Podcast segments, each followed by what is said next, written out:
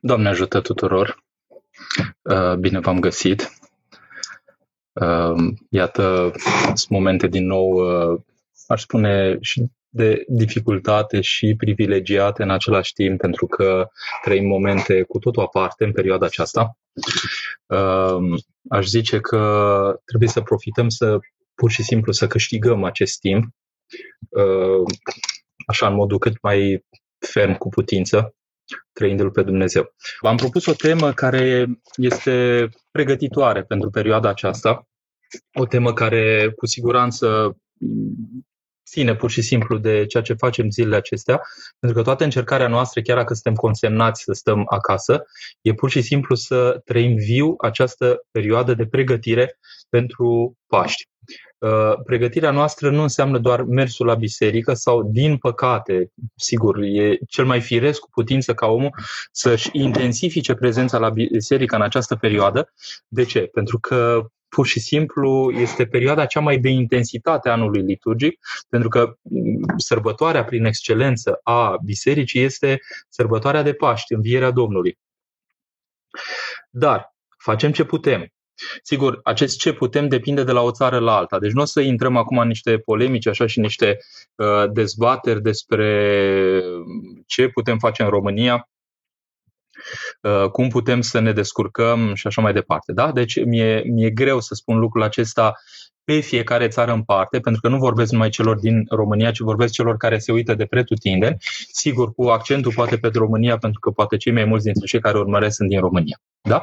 Dar uh, ceea ce știm sigur este că fiecare țară în parte uh, are dificultățile ei, să spunem așa, adaptate răspândirii coronavirusului Uh, în mod particular pentru fiecare țară. Eu sunt în Franța, de exemplu, unde aici am ajuns la ora actuală cam la o mie de persoane care mor pe zi. Deci vă dați seama, suntem în plin, în plin taifun.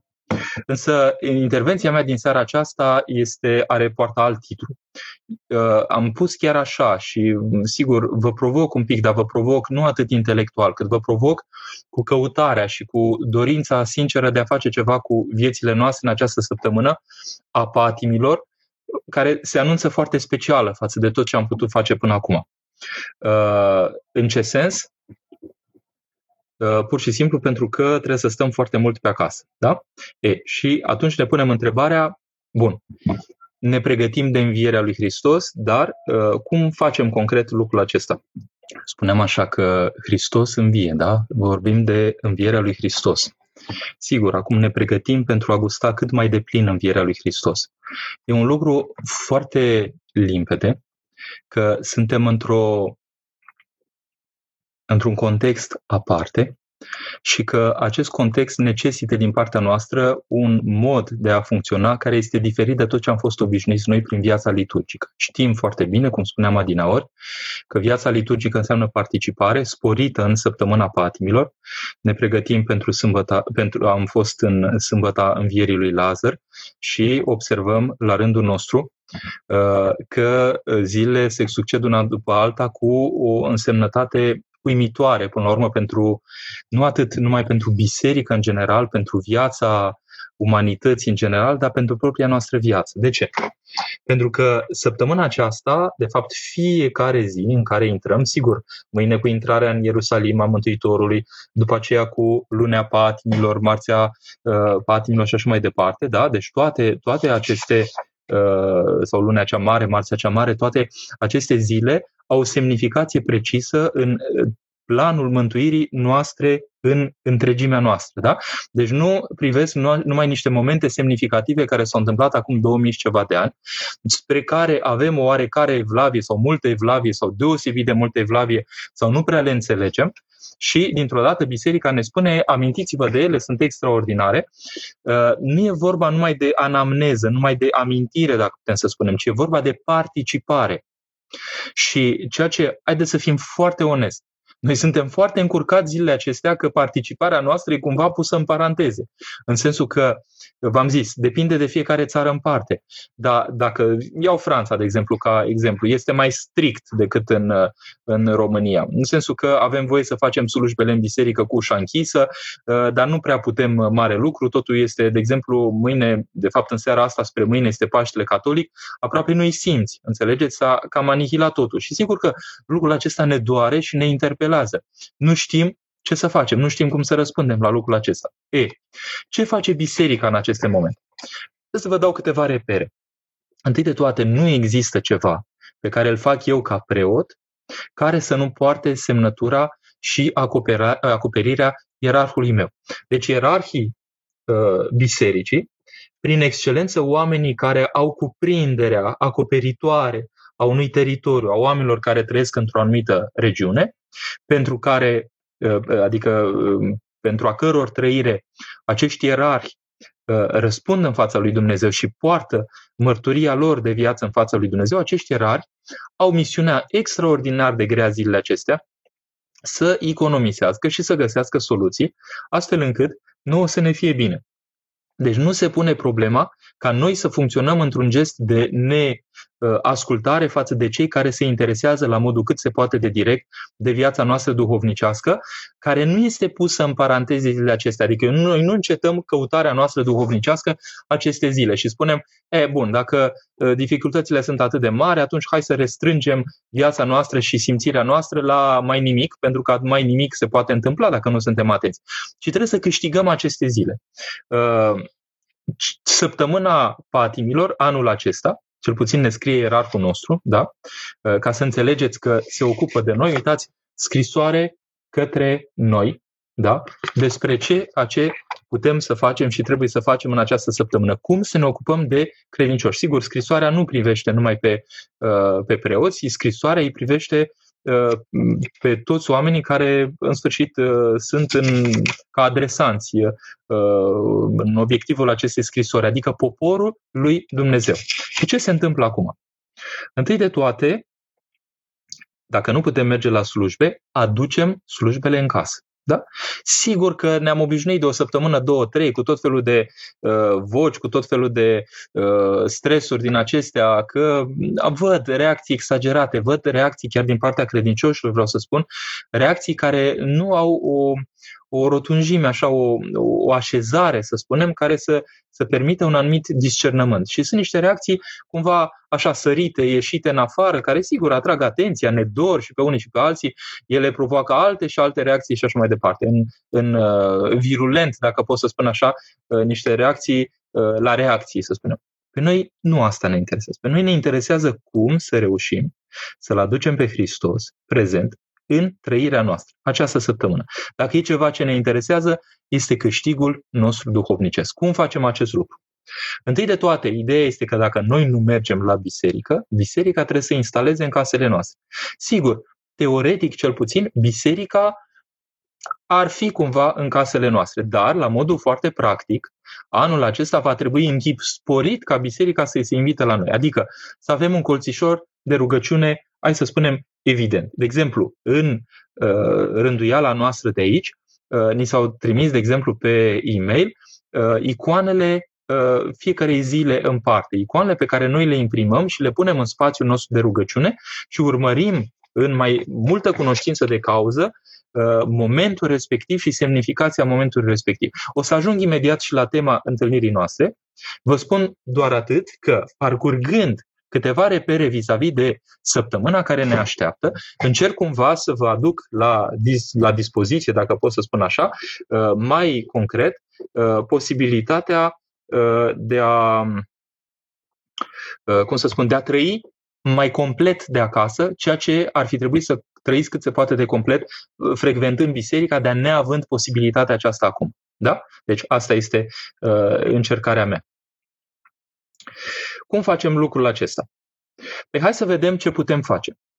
Uh, vă voi parcurge câteva zile doar, da? Deci câteva zile vă voi parcurge uh, ca să uh, vedem un pic ce se întâmplă în săptămâna aceasta, da? Deci deocamdată ne uităm un pic ce se întâmplă în săptămâna aceasta în chip deosebit, da? ce se întâmplă? Uh, pur și simplu, fiecare zi în parte ne poartă într-o înțelegere față de ce s-a întâmplat cu Hristos, dar cu uh, impact imediat asupra vieții noastre. Adică ce s-a întâmplat cu Hristos nu este o chestiune care îl privește doar pe el, ci dacă s-a întâmplat ceva cu Hristos, s-a, s-a întâmplat ceva pentru întreg neamul omenesc. Da? Ce s-a întâmplat cu Hristos? Păi știm foarte clar că Fiul lui Dumnezeu, întrupat, urmează un parcurs care, pur și simplu, devine pentru noi mântuitor. Deci, uh, în ultimă instanță, nu ne interesează precum teologia, să spunem, occidentală câteodată, cât de tare, să spunem, a suferit Hristos, ci ne interesează întâi de toate că Hristos suferă mântuitor pentru noi. Da? E problema, marea diferență între suferința lui Hristos și toate suferințele umanității întregi este faptul că prin El, cu El, întru El, lucrurile sunt mântuitoare. Da? Pentru noi deopotrivă. Deci, dacă vreți un rezumat a ceea ce spun azi, este da, am înțeles, Hristos a înviat. Noi ce facem? Noi cum ne ținem? Spune Sfântul Apostol Pavel că dacă Hristos a înviat, atunci și noi, ținându-ne de El, înviem și noi, mergem către învierea noastră. Cum facem lucrul acesta? Da? Și atunci, din cauza asta, este întrebarea care este tema întâlnirii noastre de azi. Hristos a înviat, noi ce facem? Noi cum înviem? Este foarte limpede și acum intrăm un pic mai în adânc. Vă voi spune lucruri uh, poate disparate, dar care țintesc zona noastră. Uh, de exemplu, Mântuitorul la un moment dat îi se arată lui Siluan, atonitul, aproape contemporan nou, da, și îl lămurește vis-a-vis de toate încercările pe care le avea și bulversarea pe care o avea din partea forțelor întunericului, să spunem așa, îi dă acel cuvânt extraordinar pentru drumtate, ține în mintea în iad și nu deznăzăjdui. Adică du-te în jos cu uh, simțirea lui că să nu te vezi cumva, uh, nu te pune cu mintea înălțându-te cu ceva, ci du-te cât de jos poți cu mintea, ascetic vorbind, adică consideră-te cât mai mic și cât mai jos, da? dar nu te păși acul acela care, aduce, care duce la descurajare. Doamne ajută tuturor, mă, bun, mă bucur pentru tatăl nostru Nicolae. Nu mai știu dacă am pomenit eu sau cineva a preluat și a pomenit, poate că eu, nu, nu mai știu exact, dar nu ce ați mă mult. Nu este totuși un dezavantaj că suntem foarte mult online, nu ar fi mai de folos să ne rugăm. Uh, eu chiar v-aș ruga, Anastasia, dacă simțiți că este un dezavantaj să vă deconectați, da? Uh, pentru că dacă simțiți onest vorbind, deci nu e, nu e, nu o spune niciun fel uh, în sensul de așa peiorativ sau ceva, ferească Dumnezeu, ci în sensul că dacă simțiți că lăuntrică este mai mult câștig stăruind în rugăciune decât să vă puneți online, vă hrăniți așa, faceți așa, da? Iar dacă simțiți că e de folos și online, online să fie, deopotrivă, da? Pentru că sunt momente uh, în care poate să fie una, momente în care poate să fie alta.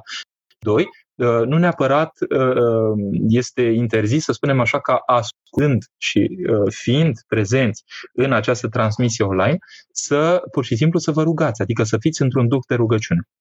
Jean Alexandru, am o mare rugăminte dacă doriți înainte de a închide live să faceți o rugăciune împreună cu noi.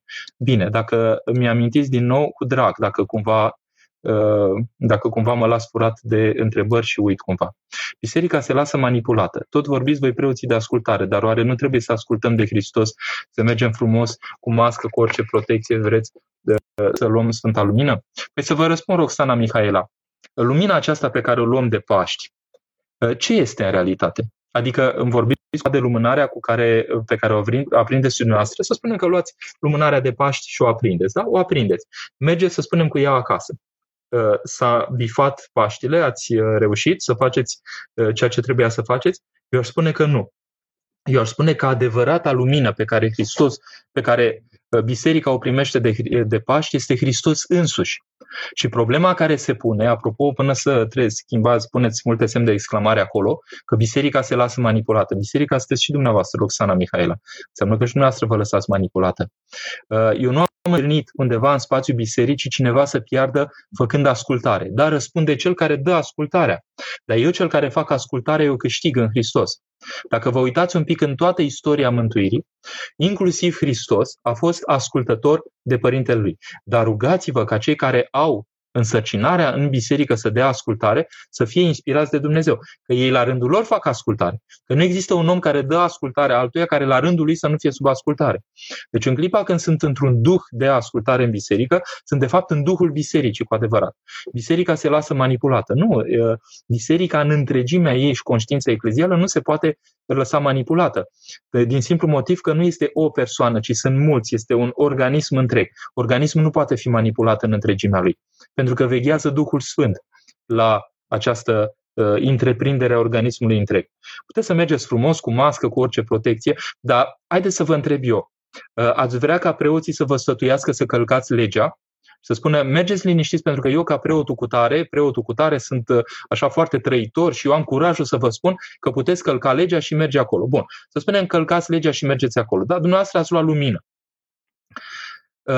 Uh, miza, de fapt, în noaptea Paști, vă spun cu toată onestitatea, este împărtășirea cu Hristos, nu lumânarea pe care o aprindeți. Și, de fapt, toată miza vieții noastre este împărtășirea cu Hristos deopotrivă, ca să-L primesc pe El.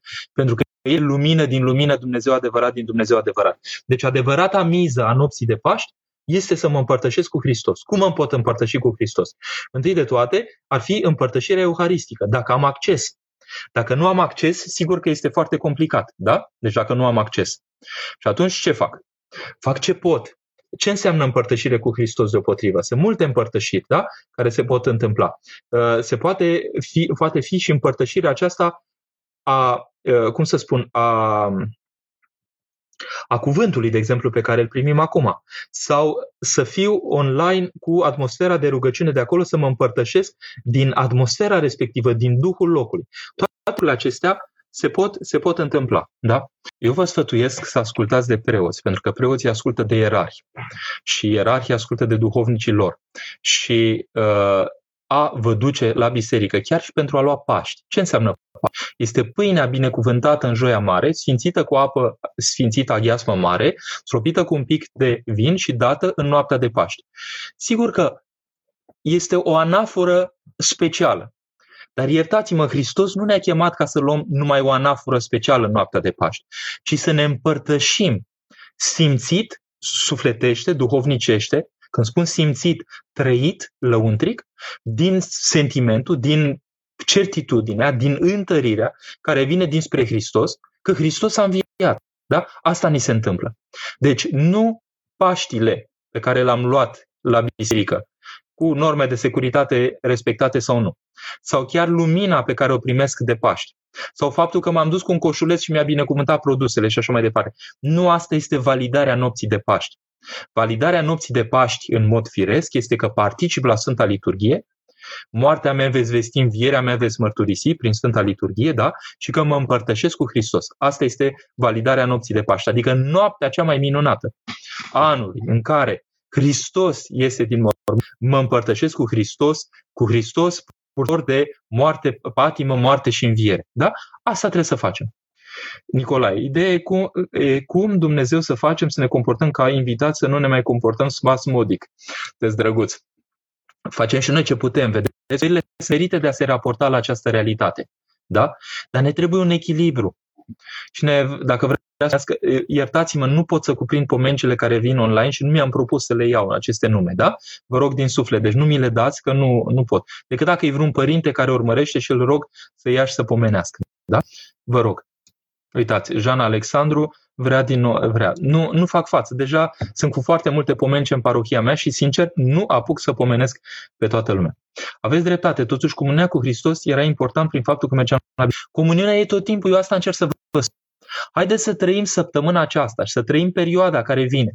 Așa cum putem, dar comuniunea aceasta să fie, dacă s-ar putea, mai intensă decât ceea ce trăiam când le aveam pe toate la dispoziție, Eram ca într-un magazin, un supermarket, aveam totul la dispoziție și eram amețit la cap și nu prea mai știam ce să mai...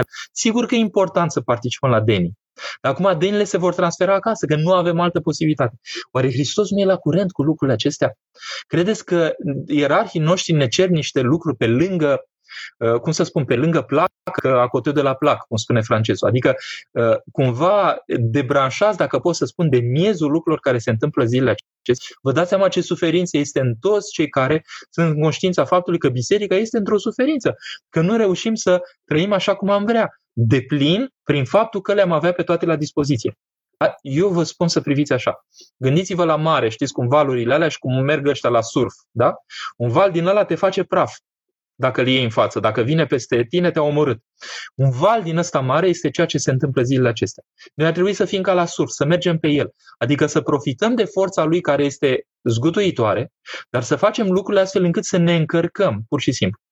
Stăteam până dimineața când ne întorceam cu copilași obosiți, dar plin de bucurie. Știu, știu, dar la noi e la fel. Numai că o să fim conectați unii cu alții și o să cântăm în închisorile noastre pe unde suntem, în amintirea poate celor care au trecut Sfintele Paști în pușcările comuniste, în timp ce noi poate eram bine oarecum, eu nu eram foarte în vârstă atunci, dar bine acasă și nu sărbătoream Paștele și alții cu prețul vieții lor și bolii lor și așa mai departe trăiau timp pascal efectiv. Și, uh, cum să spun, trăiau Paștele cu intensitate după zăbrele acolo pe care noi nici măcar nu o putem imagina. Vreau să spun că se poate, chiar dacă noi suntem acasă sau nu suntem acolo unde ar fi trebuit să fim. Este unic ce se întâmplă acum. Dea Domnul ca virusul ăștia să nu înceapă să-și ia obiceiul să se plimbe prin umanitate. Dea Domnul ca oamenii să schimbe, pentru că sunt semnale că mulți dintre oamenii care duc azi virusul, virusul n-au niciun chef să se schimbe. Apropo, iertați-mă că am uitat să spun, cei, cel puțin cei care sunteți pe contul meu sau unde sunteți, vă rog distribuiți și altora, că poate și alții să participe la întâlnirea noastră. Am uitat să vă spun, dar câteva sute de distribuiri se simte imediat așa în casele oamenilor, îndrăznesc să spun. Rugăciunea este liniștea sufletului, spune Tiberiu Constantin. Nu trebuie să dăm vina pe biserică. Nu dăm vina pe nimeni. Mentalitatea de a căuta vinovați în afara noastră este o mentalitate păguboasă. Dacă e ceva ce pot să schimbă în această lume, dacă e cineva pe care pot să-l schimbă în această lume, sunt eu însumi. Dacă eu mă schimb, se schimbă lumea întreagă. Dacă eu nu mă schimb, nu pot să am pretenția că aș încerca să schimb pe cineva, pentru că sunt un păcălici. Adică sunt un mincinos și față de mine, că eu trebuie să devin, nu altul, nu m-a chemat Dumnezeu să uh, mă ocup de altul și eu să rămân în păcatele mele, ci schimbând în mine ceva, se schimbă în jurul meu oameni. Vedeți, monahismul are o forță extraordinară, pentru că monahii sunt niște oameni, la urmă, de angajare radicală, anticipând împărăția lui Dumnezeu în această lume. Deci cele mai bune dovezi ar trebui să le vedem ale învierii în monahi. Pentru că oamenii ăștia nu au mai stat după înțelesurile curente. Ei vor să trăiască patimile și învierea și simțirea și așa mai departe la măsurile cele mai mari. Roxana Mihaela, cu mult drag, să nu considerați că încerc să vă dau așa lecții pedagogice de la înălțimea experienței mele și nu, împărtășim niște lucruri cât se poate de concret. Nu dăm vina nimeni, Tiberiu Constantin. Trebuie să ne rugăm în număr cât mai mare. Trebuie să fim biserică. Suntem biserică întâi de toate ca și comunitate. Nu suntem biserică pentru că mergem la clădirea anumită biserică. Clădirea anumită biserică a luat numele de la comunitatea noastră, de la trupul lui Hristos, care se numește biserică de vreo 2000 de ani încoace. Da? Haideți să revenim un pic. Deci, întrebarea s-a pus, Hristos a înviat sau Hristos învie, da? Hristos a înviat. Noi ce facem? Adică ne ținem de El să înviem? Care sunt măsurile pe care trebuie să le avem în viața noastră, astfel încât să știm că suntem angajați pe drumul învierii împreună cu Hristos. Eu consider că astea sunt niște întrebări foarte serioase. Adică haideți să nu ne potignim sau să nu ne ancorăm numai în cum participăm, să spunem, în exterior, adică cum ajungem să ne ținem cumva de o practică care ne este dată peste cap să recunoaștem aceste zile. Da? Deci practica noastră este dată peste cap. Mai trăim învierea lui Hristos sau nu? Sau să vine cineva și spune așa zâmbind, uh, s-a anulat învierea lui Hristos anul acesta. Da? Poate să spună cineva așa? Are putere forța politică să ne vâne în conțele noastre că Hristos nu înviază anul acesta? Dar Hristos a înviat. Învierea lui este de actualitate pentru tot neamul omenesc. Ce facem noi acum? Și ce se întâmplă în săptămâna patimilor și cu ce ne pregătim noi? Este să ne crească capacitatea noastră personală de a ne împărtăși din roadele învierii lui Hristos. Adică să începem să fim tot mai vii. Deci biserica ne pune într-un program de viață prin care noi, încetul cu încetul, ne impregnăm, dacă pot să spun așa, tot mai mult de simțirea copleșitoare, sau dacă nu e la început copleșitoare, până la sfârșit poate să fie copleșitoare, a învierii lui Hristos. Și că semnele învierii lui Hristos ar trebui să se simtă și în noi. Mă înțelegeți? Nu este o chestiune de switch la mintea mea despre uh, cum să cred mai bine că Hristos a înviat. Credeți că Hristos a înviat? Da, mi-am păcălit mintea să cred că Hristos a înviat. Hai să fim serioși. Biserica nu se ocupă cu chestia asta. Asta nu este credință. Asta este îndoit mintea după un înțeles care sigur este teologic, dar pe care nu-l trăiesc. A trăi teologic înseamnă a participa la viul pe care îl transmite biserica. Auziți, uitați, vă dau un citat din Sfântul Ioan Gură de Aur ca să vedeți un pic cum pun problema oamenii aceștia uimitori, mari, sfinți. Dacă găsesc, desigur, citatul. Spune așa. Ascultați ce spune Sfântul Ioan Gură de Aur. Am mai citat și altă dată lucrul ăsta, este fascinant. Ar fi trebuit să nu avem nevoie de ajutorul Sfintelor Scripturi. Repet, da? Luați aminte. Ar fi trebuit să nu avem nevoie de ajutorul Sfintelor Scripturi. Păi vine cineva și îmi spune, adică uh, ați nebunit, scoateți scripturile, pe ce preot mai ești ăsta care vorbește de scoaterea scripturilor din conștiința poporului? Sfântul în gură de aur. De fapt, nu spune să scoatem scripturile din conștiință, ci spune să fim noi vii, astfel încât să împlinim ceea ce aștepta Hristos de la noi. Ia auziți ce spune. Ci să avem o viață atât de curată. De ce curată oare? Pentru că spune, fericiți cei curați cu inima, că aceia vor vedea pe Dumnezeu. Asta înseamnă că curățirea, curățarea, respectiv curăția inimii, aduce simțirea împărtășită, concretă, concretă, atingere, da? Cum ating eu? Concretă, a lui Dumnezeu, în lăuntru nostru. Deci, ar fi trebuit să nu avem nevoie de ajutorul Sfintelor Scripturi. Deci ele sunt de ajutor. Dar ar fi trebuit să ne descurcăm fără. Ci să avem o viață atât de curată, da, în sensul progres, progresului acesta spre mai deplina vedere a lui Dumnezeu. Cuvântul este vedere, da? Fericiți cei curați cu inima că aceia vor vedea pe Dumnezeu. Cine, poate, cine îl poate vedea pe Dumnezeu? Și cu toate acestea, ne spune Hristos că poate exista o vedere a lui Dumnezeu, o împărtășire simțită printr-o vedere. Hai să o numim vedere duhovnicească, da? Astfel încât harul Duhului, harul Duhului, să fi ținut locul scripturilor în sufletele noastre. Adică dacă vreți, omul este configurat lăuntric să aibă o asemenea simțire, dacă vrea să avanseze pe calea duhovnicească, încât să primească încredințare lăuntrică din partea lui Dumnezeu despre realitățile duhovnicești. Și nu neapărat să citească despre ele în altă parte. Mă înțelegeți cum a vrut Dumnezeu să funcționăm? Și spun și știu lucrul acesta, nu spun mai de Sfântul Munte, că peste tot este această realitate că există oameni adânci duhovnicești care funcționează în dialog lăuntric cu Harul lui Dumnezeu, adică întreabă pe Dumnezeu ce să înțeleg cu situația aceasta, ce să răspund la omul acesta care mi-a cerut cuvânt, ce să fac cu tare. Și li se răspunde prin Harul lui Dumnezeu. Dacă vă amintiți dialogul acela mai în glumă, mai în serios, așa între în orice caz, eu spus a Sfântului Paisia Ghioritul, apropo de Sfântul Porfirie, și spune la un moment dat că el are un televizor, față de al meu, are un televizor color. Ce vrea să spună lucrul acesta?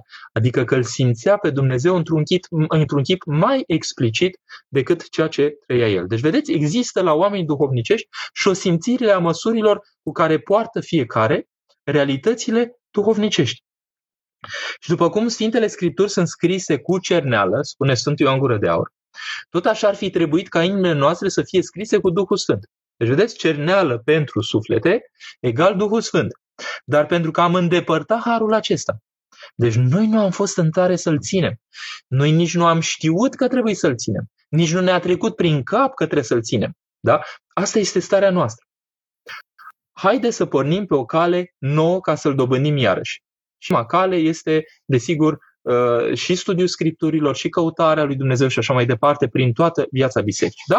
Deci v-am arătat că Sfântul Ioan Gură de Aur ne încredințează asupra faptului că creștinul este un om care, în chip firesc, trăiește suprafiresc, adică sub chipul firescului, el trăiește suprafirescul prezenței lui Dumnezeu. Ăsta este creștinismul autentic. Și acum pun punct și vin din nou și vă întreb. Hristos a înviat. Noi ce facem? Cum poate să se simtă învierea lui Hristos cel mai deplin? Prin harul lui Dumnezeu. Da? Dacă nu avem această căutare, simțire, nu căutăm stări, nu stările ne interesează, nu emoțiile, nu imaginația, nu construcții intelectuale, ci prin rugăciunea care îndepărtează orice gând și orice, orice care se poate pune, deci să mă rog lăuntric și să mă țin de Dumnezeu până când, la un moment dat, în mine, își va face simțită prezența. Vedeți? Este foarte onest. Nu ne cere cineva să memorăm nu știu chestii, să credem în sensul că să ne păcălim mintea cu niște înțelesuri care ne rămân străine, străine de simțirea inimii. Și noi spunem, dacă biserica ne cere, hai să credem, pentru că nu suntem o turmă de oameni păcăliți de Hristos, ci suntem chemați să trăim realitățile credinței. Revin un pic la o întrebare. Știți cumva un părinte în Londra disponibil în săptămâna aceasta pentru a spovedi? E părintele Constantin acolo, de exemplu, căutați-l, da? Uh, da, da, da, căutați printre toți părinții, dar toți, uh, toți au o disponibilitate. Care e perioada în care nu trebuie să citim la psaltire? N-aș ști să vă răspund. Deocamdată suntem într-o citire continuă a psaltirii, cel puțin la noi în parochie, dat fiind primești aceasta care zilele acestea, deci am continuat să citim uh, de dimineață până seara. Păzrinte, nu am putea păstra o linie a discuției fără să sări continuu de la o idee la alta. M-aș bucura numai că întrebările sar de la o idee la alta. Totuși există un fir în ce vă spun. Da? Și firul ăsta l-am înnodat de fiecare dată. Iertați-mă. Firul este că Hristos a înviat, da? că învierea este un fapt istoric. Noi ce facem?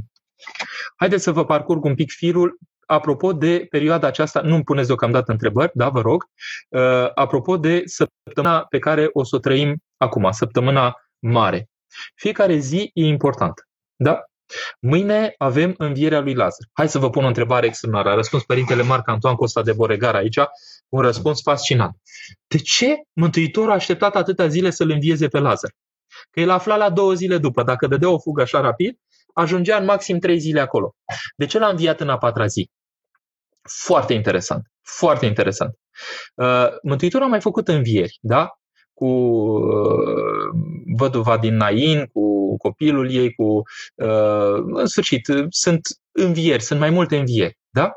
Dar toate s-au petrecut foarte repede. Uh, la un moment dat spune nu uh, cu Tavita, da? Spune nu, nu a murit, ci doarme. Da? A făcut învieri foarte repede, adică la scurt timp după ce persoana respectivă uh, murise. Da? Nu-l mai deranja că uh, el a murit, că fiul tău a murit.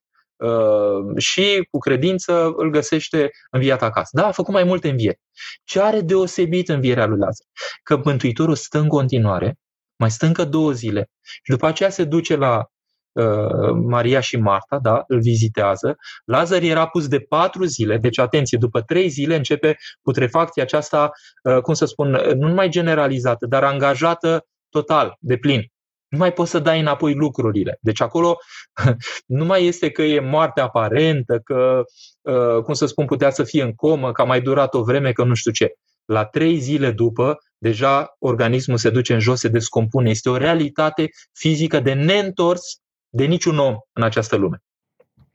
Spuneam, deci, că oamenii când duc viața bisericii, ei merg spre o simțire cât se poate de concretă, o încredințare lăuntrică din partea lui Hristos și lucrul acesta trebuie trăit. Adică trăirea aceasta privește simțirea omului concretă, onestă, uh, tangibilă, da?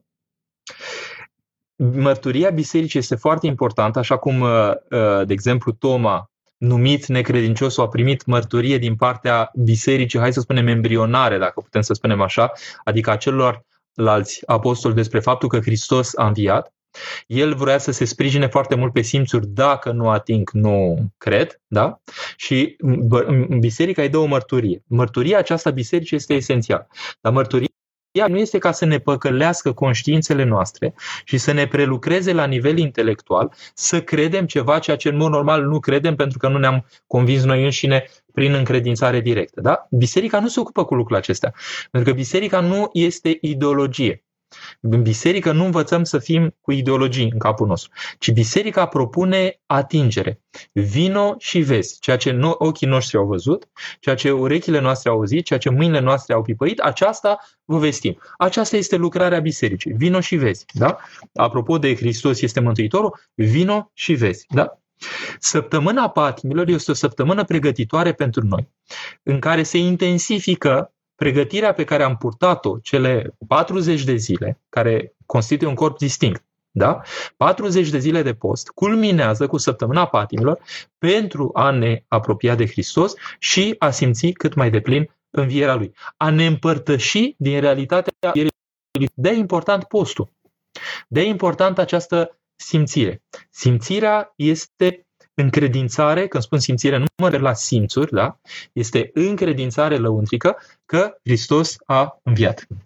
On ne comprend pas le roumain, Jean-Pierre Flo, mais on fait ce qu'on peut, voilà. Uh, la transmission est en roumain cette fois-ci. Désolé, vraiment, pardonnez-moi. Uh, săptămâna mare cuprinde zile esențiale. Le voi parcurge un pic, da? Deci, sâmbăta lui Lazar, iertați-mă un pic înainte de săptămâna mare, da? Sâmbăta lui Lazar. Faptul că Hristos are putere asupra vieții și asupra morții. Asupra morții este o realitate, da? Uh, pentru că se ocupă și de Lazar, care era putrezea, da? Era de mai multe trei zile, spuneam adineori că la mai multe trei zile, păi numai Dumnezeu mai poate să acționeze acolo, că oamenii n-au cum să întoarcă procesul ăla de putrefacție înapoi. De aia gândiți-vă un pic, cei care au probleme cu facerea omului din țărână, că Dumnezeu poate crea un om din țărână, nu-l creează așa ca și cum ar face din plastilină, dar are posibilitate de a exprima prin materia care este la dispoziția lui, a pune disponibilitate de viață. Da? Uitați-vă la vindecarea orbului din naștere, de exemplu. Ea scuipă în țărână, face tină da? și pune la ochii lui și ne imaginăm noi, pentru că el avea ceva în aparatul acela uh, ocular, de exemplu, care lipsea, deci ceva se întâmpla acolo și completează Dumnezeu prin această țărână și din țărâna respectivă, da? creează ceea ce avea nevoie pentru ca omul ăla să vadă. Uh, orb din naștere. Deci, Mântuitorul ne înfățișează realități care sunt de necuprins ca vindecare de puterile omenești. Da? E o realitate. Duminica intrării în Ierusalim a Mântuitorului, floriile. Păi după minunea învierii lui Lazar, ce fac locuitorii? Îl primesc cu mare entuziasm. Este o bucurie generalizată. Cu flori, cu finice, cu așa, îl primesc ca pe un biruitor. Păi, întâi de toate e un biruitor asupra morții. Dar sigur că asta dă un frison teribil la nivel de farisei la respectiv și învățații legii și așa mai departe, da? Osana, binecuvântat este cel ce vine într-un numele Domnului. Da? Deci îl primesc. E, aceiași oameni care îl primeau cu gloria asta, cu slava aceasta, foarte trecătoare, de altfel foarte efemeră, deși ea se baza pentru, pe un lucru care era bulversant și care nu mai este efemer, faptul că Lazar, de patru zile mort, uh, înviase, asta traversează istoria umanității, nu o să o uităm. Da? Deci, stâlpările acestea reprezintă la queue, cum ar spune francezul, capacitatea omului de a-L primi pe Dumnezeu. Lunea cea mare. Pomenim pe fericitul Iosif cel prea frumos din Vechiul Testament, care, dacă știți istoria, vă amintiți poate că frații lui l-au vândut pe 30 de arginți, ajunge rob în Egipt și, de fapt, acolo ajunge foarte mare, atât de mare la curtea uh, faraonului de acolo, încât, uh, practic, stăpânea și cu foametea care vine în țara de unde venea el, așa, vin și se întâlnește peste an cu frații lui care veniseră să ceară ajutor și așa mai departe. Și îi primește iertând complet, adică cu un cuget lăuntric al bunătății care nu ia în calcul nimic din răutatea petrecută contra lui, ci spune Dumnezeu a rânduit așa, deci vedeți generozitate, Dumnezeu a rânduit așa pentru ca mai mulți oameni decât bine decât s-ar fi primit da? decât s-ar fi primit printr-o, recompe, printr-o, să spunem așa, simplă bifare a faptului că, bun, el a iertat și i-a iertat pe frații lui și e mult mai largă, mai mult mai larg binele care se întâmplă prin această iertare a lui. Și ce se întâmplă? Uh, pur și simplu că el îl închipuie pe Hristos vândut pentru 30 de arginți. Da? Deci vede după aceea ceea ce se întâmplă în continuare în istoria neamului omenesc. Din cauza aceasta, în lunea aceasta cea mare, este amintit acest Iosif din Vechiul Testament și deopotrivă smochinul cel neroditor. uh, smochinul ăsta cel neroditor, să nu vă imaginați că Mântuitorul a fost nedrept. În sensul așteptat ca el să fie roditor într-o perioadă când nu ar fi putut să fie roditor. Nu, ci pur și simplu smochinul acesta este într-o perioadă când ar fi trebuit să fie roditor și nu era. Și primește acest blestem, lucru absolut uimitor din partea lui Hristos, că poate să facă lucrul acesta, arătând de fapt că cel, că, cum să spun, cel care nu este lucrător faptelor bune și nu crește duhovnicește și nu înmulțește talanții cu Dumnezeu, el însuși se condamnă la, uh, adică se uh, condamnă la această moarte, la această uscare. Pentru că spune uh, Mântuitorul că eu sunt vița, voi mlădițele. În clipa când e cineva grefat, dacă nu branșat așa, la Hristos, seva aceasta de viață făcătoare care e Duhul Sfânt, circulă și prin el. Și dacă nu Uh, primește această sevă, se usucă. Deci, vedeți, în lunea aceasta înțelegem, pe de o parte îl vedem pe Iosif care dă roadă bogată prin uh, dragostea lui și prin iertarea lui și deopotrivă vedem smochinul acesta fără roade care se usucă pentru că în realitate el ar fi trebuit tot timpul să fie roditor. Marțea cea mare. Pomenim pe cele 10 fecioare din parabola evanghelică. 5 înțelepte, 5 nebune. Atenție! Unde lemnul care lipsea acolo, ne tâlcuiește Sfântul Serafim de Sarov este prezența Harului Duhului Sfânt în om. Sfântul Serafim de Sarov spune că oamenii interpretează că ar trebui să fie faptele bune, ar trebui să fie tot felul de realități așa duhovnicești, dar ele, de fapt, sunt doar expresia adevăratului component din viața noastră, care este Duhul Sfânt. El rodește în noi. Da? E, lucrul acesta Uh, dacă îl înțelegem, atunci avem o raportare diferită, înțelegând că ceasul al 12-lea este uh, ceasul acela, uh, desigur, când nu se mai poate face nimic, ceasul al 12-lea este ieșirea noastră din această viață și descoperim cu uimire că nu putem să dăm lucrurile înapoi. E cumva așa cum mi se întâmplă, deși aici am mai putut să mai negociez așa un pic în societatea franceză când ți-au prins mașina uh, și vor să-ți dea amendă. Spun așa, mais monsieur, c'est trop tard, c'est trop tard, monsieur, on peut rien faire. Adică e prea târziu, gata, s-a terminat, nu mai discutăm cu noastră, amenda o aveți. Da? E, aici, săvârșirea omului în această viață face un prea târziu. De aia spune Mântuitorul că privegheați că nu știți nici clipa, nici ceasul când vine. Adică nu știți când știți din această viață. Nebunle, în noaptea aceasta se va cere sufletul tău de la tine. Deci, vedeți, trebuie să avem o veghere din aceasta. Ori toată săptămâna aceasta a patimilor este o săptămână de veghe. De veghere. Atenție, unde? Ce înseamnă privegherea noastră? Ani. Da? Ce înseamnă privegherea noastră? Bun venit! Înseamnă atenția mea la Hristos de aia, toată perioada aceasta de coronavirus nu am făcut decât să vă arăt semnul acesta al florii soarelui care se orientează către Hristos continuu, luând-o ca uh, mărturie, să spunem despre ce facem noi în această perioadă. Da? Cum trebuie să fim noi prezenți față de Hristos. Dar săptămâna aceasta e o săptămână de intensitate a prezenței noastre. Și nu spuneți că puteți doar de la balcoane să aprindeți lumânarea de Paști sau vă e greu să-L urmăriți pe Hristos de acasă pentru că nu aveți slujbele de deni. Pentru că denile se vor transmite, Simțirea rugătoare lăuntrică nu vă poate lua nimeni nici dacă v-ar băga în pușcărie, ba chiar se și intensifică. Deci singurul lucru care ni se cere e să fim să căutăm să fim pe frecvența aceasta lui Hristos. Asta ni se cere, asta trebuie să facem, asta avem ascultare din partea ierarhilor noștri care veghează la întărirea sufletelor noastre, asta ne cer autoritățile stând noi consemnați putând să ieșim prea tare, asta facem. Da? Asta facem. Da? Și din ascultarea asta va rodi viață duhovnicească lăundrică. Că degeaba mă duc cu pașii acolo dacă sunt gol în lăuntru meu și sigur, idealul ar fi să mă duc acolo și să fiu plin în sufletul meu. Asta la anul, eventual, da? Dacă ne mai amintim de plângerea noastră de acum. Vin la Miercurea cea Mare.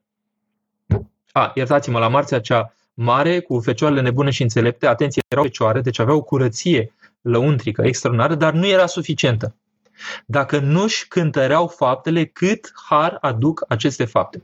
Vă vorbeam adineori de Sfântul uh, Siloan Atonitu, care primește descoperire de la Dumnezeu să țină mintea ea să nu deznădăjduiască, da? începe să lucreze și acolo uimitor pentru noi și Duhul mărturisea mântuirea. în el. Duhul mărturisea mântuirea. Adică primea încredințarea lăuntrică că lucrurile pe care le face el îl pun în tensiunea aceasta creatoare de a câștiga și de a se impregna cu prezența în Domnul el și sigur că dacă te impregnezi așa, nu, nici moartea nu ți-o mai ia. Nu-ți mai ia lucrul acesta, pentru că devii în Hristos, se structurezi prin Hristos. Miercurea cea mare, facem pomenirea femeii ce păcătoase care au uns cu mir pe Domnul. Da? Uh, sigur, Iuda a fost un pic șocat acolo că puteau să se pună banii aia deoparte, mai ales că el era responsabil cu punga. Cred că era uh, direct interesat. Glumesc pe seama lui Iuda pentru că are un destin incredibil, că dacă Mântuitorul spune că mai bine nu s-ar fi născut, vă dați seama ce tremur al inimii avem și ce strângere de inimă avem, să știm că omul acesta era mai fericit dacă nu s-ar fi născut. Adică, uh, dat fiind rolul lui în tot da? Și este cutremurător pentru noi. De ce? Pentru că avem un pic de stofă de Iuda în noi. Să fim onești cu noi. Nu, deși spunem noi când ne apropiem de Sfânta Împărtășanie, nu, nu sărutare ca Iuda îți voi da, da? Deci spunem lucrul acesta. Dar hai să vedem un pic cum ne ducem viața. Vedem că deseori suntem în situația aceasta de a, de a încerca cumva așa uh, să trișăm prin faptul că avem centre de interes un pic mai mari decât uh, cine e Hristos real pentru viața noastră. E, femeia aceasta păcătoasă are un singur gând. Cum să-și spele păcatele? Ea nu se încurcă în filozofie, nu se încurcă în dialectici, în dezvoltări intelectuale nemaipomenite și așa mai departe. Nu, ea a venit la Mântuitorul cu ceva de mare preț, da? deci nu era săracă, poate că se întreținea, poate că câștiga bani din chestia respectivă, din ce făcea ea acolo, avea bani, uitați că se poate întâmpla să aibă bani mai mult decât unul care lucrează, să spunem, cinstit. Da? Vine cu mirul ăla de mir preț și îl toarnă pe Mântuitor. Da? Și Mântuitorul spune, nu o supărați.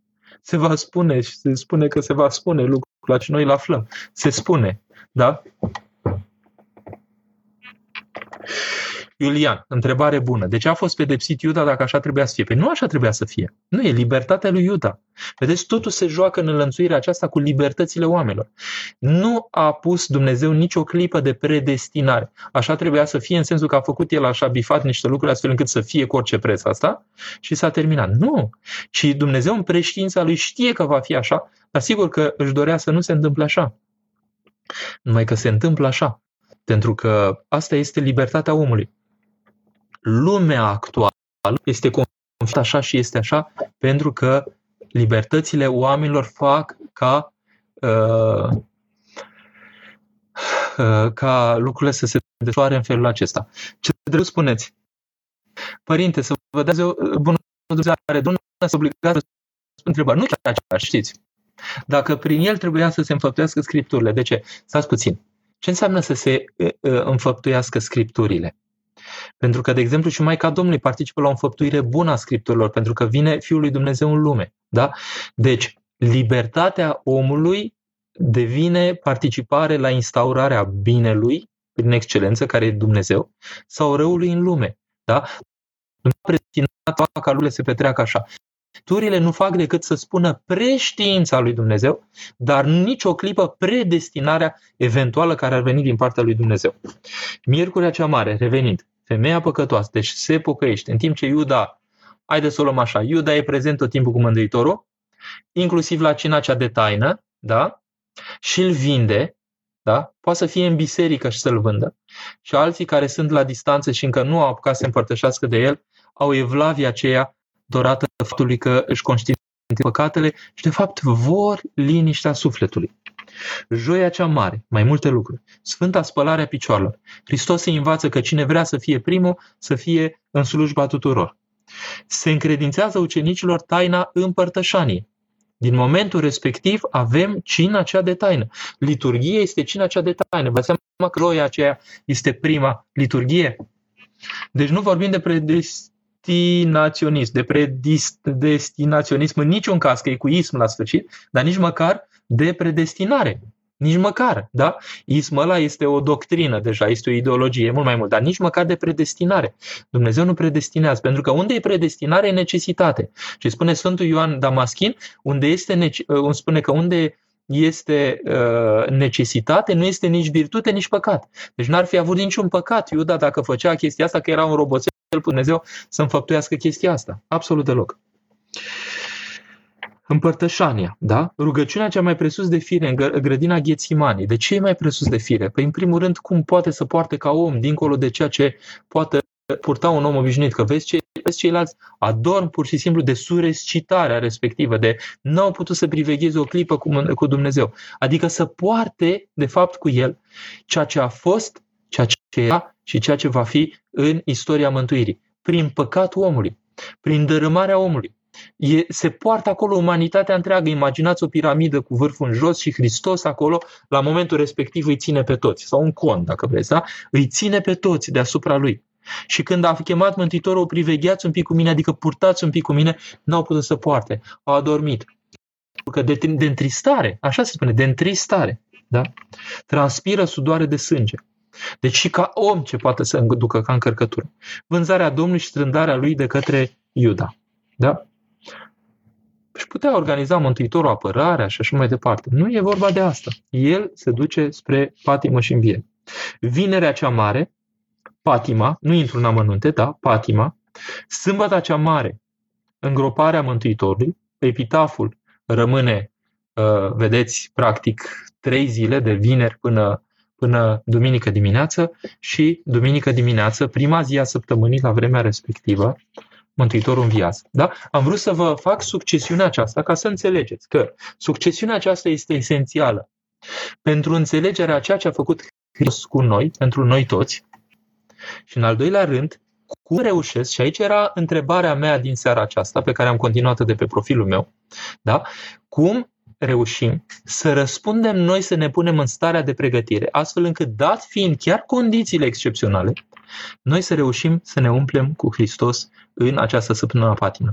Deci, uh, v-aș îndemna exact cum sunt unii care fac afaceri zilele acestea și pe tema uh, problematice acestea a virusului. Adică reușesc unii să stârnească niște profituri, niște joburi, niște deledniciri zilele acestea și să scoată profit în o zonă în care marea majoritate a oamenilor pierd. La fel și noi duhovnicește. Ar trebui pe baza a ceea ce se întâmplă cu noi zilele acestea să reușim să ne încărcăm buzunarele duhovnicește cu realitatea pe care Hristos vrea să ne facă simțită. Liviu Nedelcu, să rămână părinte, acum câteva zile am ascultat pe YouTube o convorbire între un protestant și un preot ortodox. Topicul era despre mântuire, cum se petrece la ortodox, cum petrece la protestant. Pentru că nu o să citesc cu totul. N-aș spune numai că mai mult pentru mai mult pentru a ne demonstra iubirea lui și ne atrage la el. Nu, nu în sensul că Hristos nu face demonstrații, da? Într-o viziune ortodoxă, Hristos trece prin moarte și înviere, pentru că e obligatoriu să se întâmple lucrul acesta, pentru că urmarea păcatului este moartea și el nu a ales altă cale, ci ca om, deși era fără de păcat, duce drumul întregii umanități.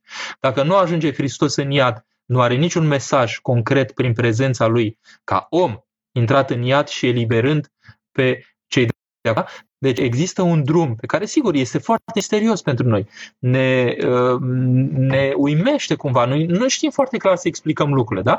Adică, sigur, explicăm până la o anumită măsură, dar în niciun caz nu este act juridic, e clar. Deci, imediat, orice ține numai de logic, numai de juridic, numai de administrativ, numai de economic, numai de nu știu ce ori mai uh, produce mintea cuiva, nu e, e clar că este foarte diferit. Acestea sunt niște realități duhovnicești. Uh, eu nu mă pricep nici eu foarte mult la duhovnicie. Vă spun doar că realitatea aceasta se înțelege într-o simțirea prin Duhul Sfânt. Adică ceea ce e sigur e că dacă nu ducea lucrurile acestea, nu ne trimitea un alt mângâietor, nu venea Duhul Sfânt peste noi, nu se producea dinamica aceea momentului cinzecimii care duce la schimbarea întregii lumi și întregii umanități prin extinderea, dacă pot să spun, bisericii către întreg neamul omenesc și căutând biserica să, să, să um, ducă plămada aceasta, uh, cum să spun, ca un aluat care începe să dospească frământătura întreagă. Da? Deci lucrurile acestea le vedem concret că ele se întâmplă, pentru că Hristos trece prin, această, prin acest parcurs. Știți, spuneam și altă dată că, de exemplu, transumaniști la ora actuală încearcă să fabrice o omorâre a morții, deci sună foarte pascal, o omorâre a morții uh, prin întârzierea ei. Adică uh, să încerce să tot prelungească viața omului astfel încât să nu mai moară. Și îi spun că e un fel de nemurire, dar să știți că nu este o imortalitate este o amortalitate, în sensul că dacă dă o mașină peste bietul om, s-a terminat cum cum să spun, e mortalitate direct. Pe când imortalitatea de care vorbește uh, Hristos este pur și simplu viața veșnică de lucrurile nu mai au efect de moarte asupra noastră. De ce a murit Hristos pe cruce? Dacă este o jertfă, ce înseamnă mai exact această jertfă? Înseamnă că omul Dumnezeu străbate toate etapele pe care trebuia să le parcurgă omul pentru a se putea în Dumnezei. Asta era calea, nu exista altă cale. Uh, nu trebuie să fiți blocat, pur și simplu ne e foarte bine să ne blocheze din când în când lucrurile pentru ca să le judecăm un pic diferit.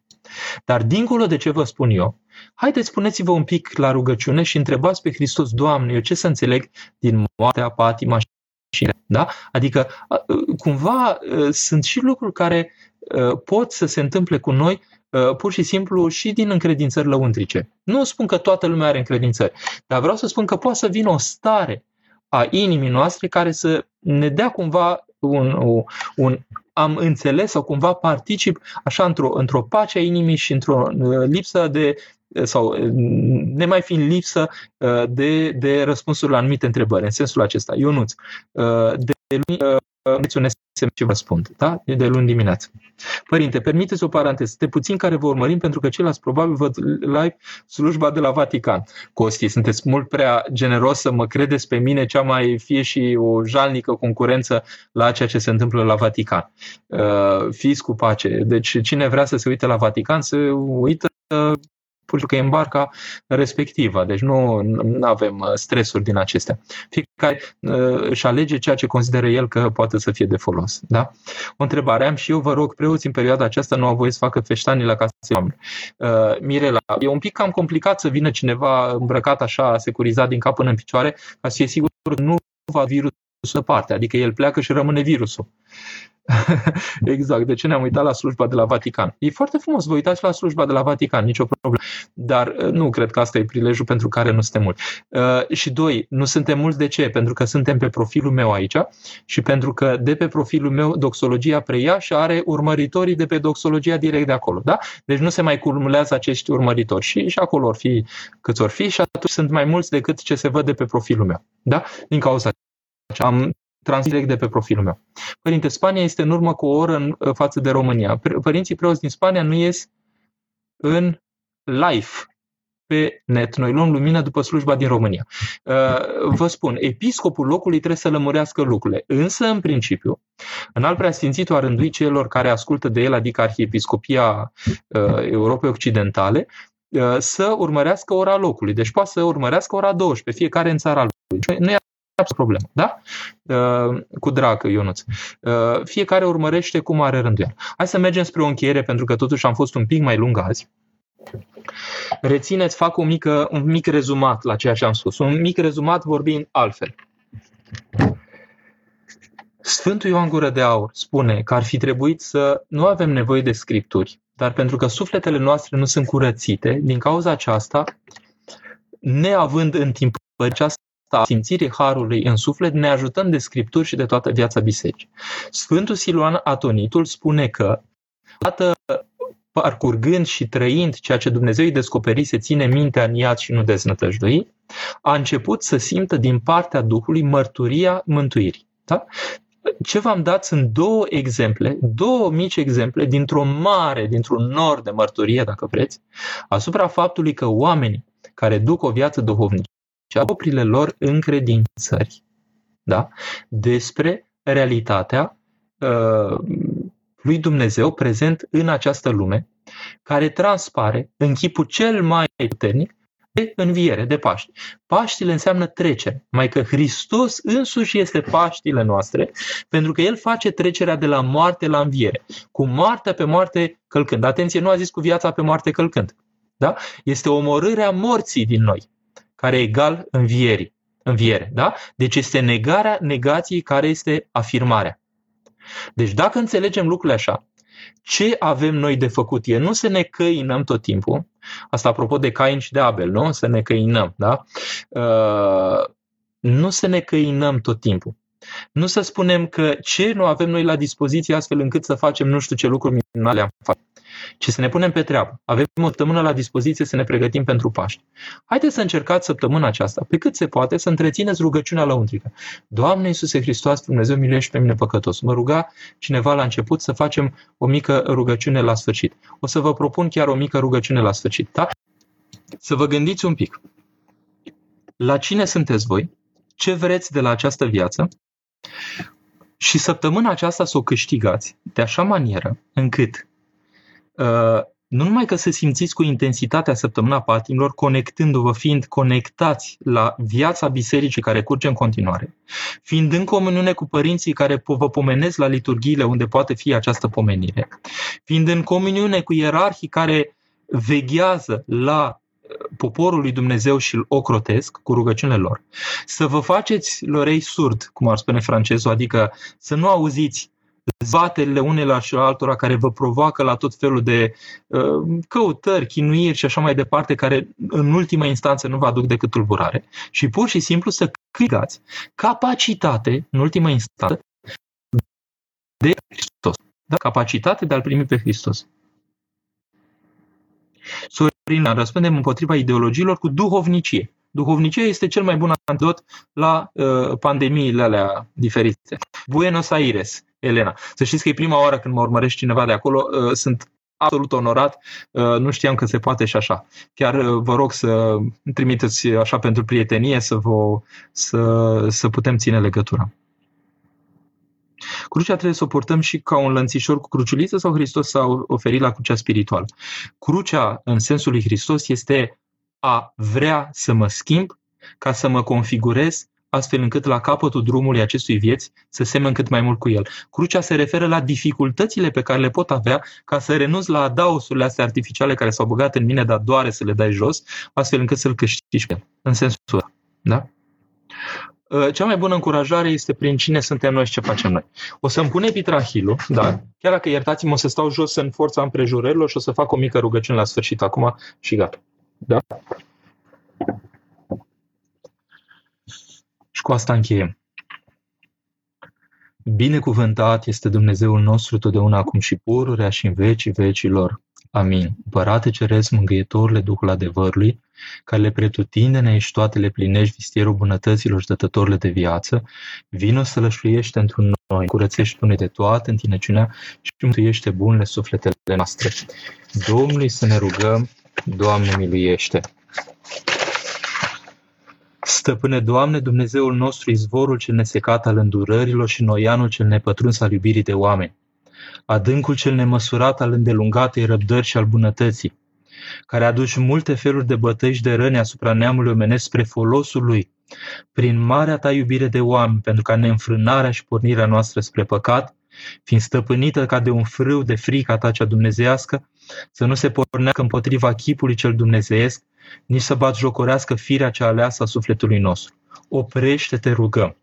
Această armă ascuțită și neașteptată a morții, adusă asupra firii noastre, ca să nu ne împuținezi mai mult decât pe toate neamurile, nici să ne dai spre jocură vrășmașilor celor care lucrează cu mintea și celor care lucrează cu simțurile.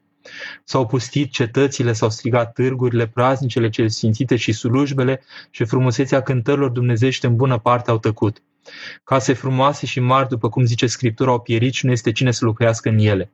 Frică și cu tremur a venit peste noi și negura întunecat aceste morți înfricoșătoare ne-a acoperit pe toți.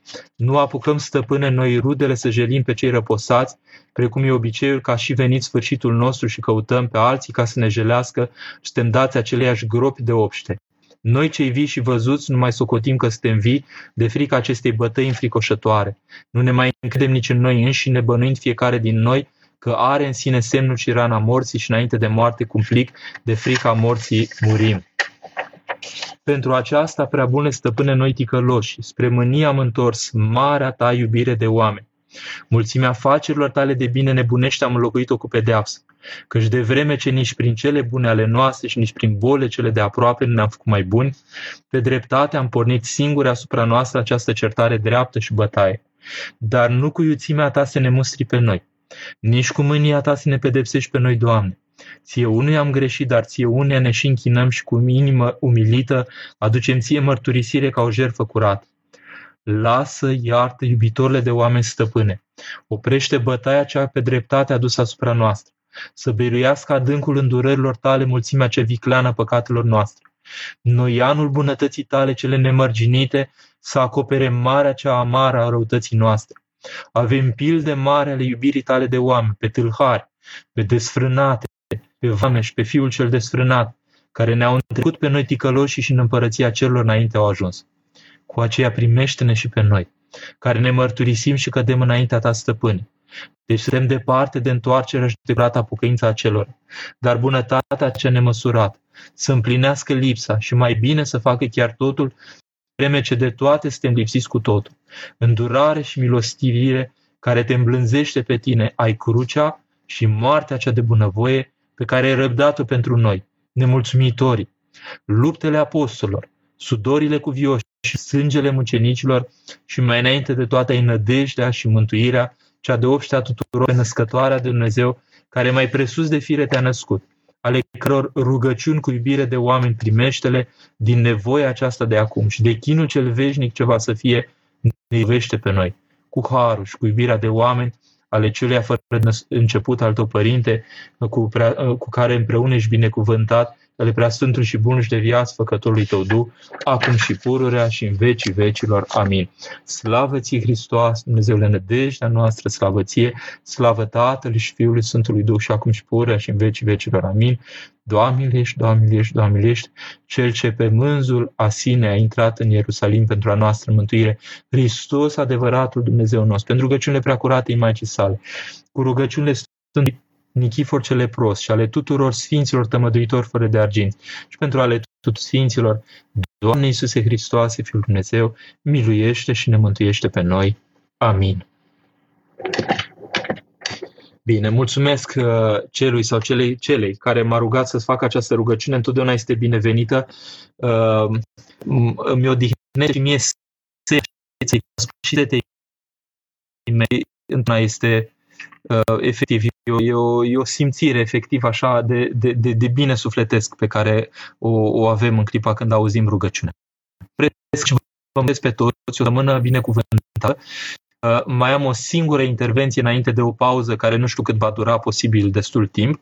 Mai este intervenția de mâine seară de pe, Trinita, pardon, de pe Trinitas, de pe pagina Facebook de la Trinitas, uh, tot pe problema aceasta a căinței, a pregătirii de, uh, de post, de post, de Sfintele de viere, dar prin post și cu asta închei uh, ieșirea un pic mai accentuată în aceste, sigur, cu și uh, e binevenită și o pauză și pauza aceasta va fi în curând, tocmai ca să ne putem aduna cu toate slujbele și cu toate la vine în săptămâna mare. Dumnezeu să binecuvinteze, Domnul să vă, să vă să vă dea crotire, să vă dea bucurie lăuntrică și efectiv să străluciți, dacă se poate, în această săptămână de bucuria că sunteți cu Hristos, parcurgând etapele care vă vor permite să simțiți cât mai deplin cu putință în viața Hristos. Doamne ajută!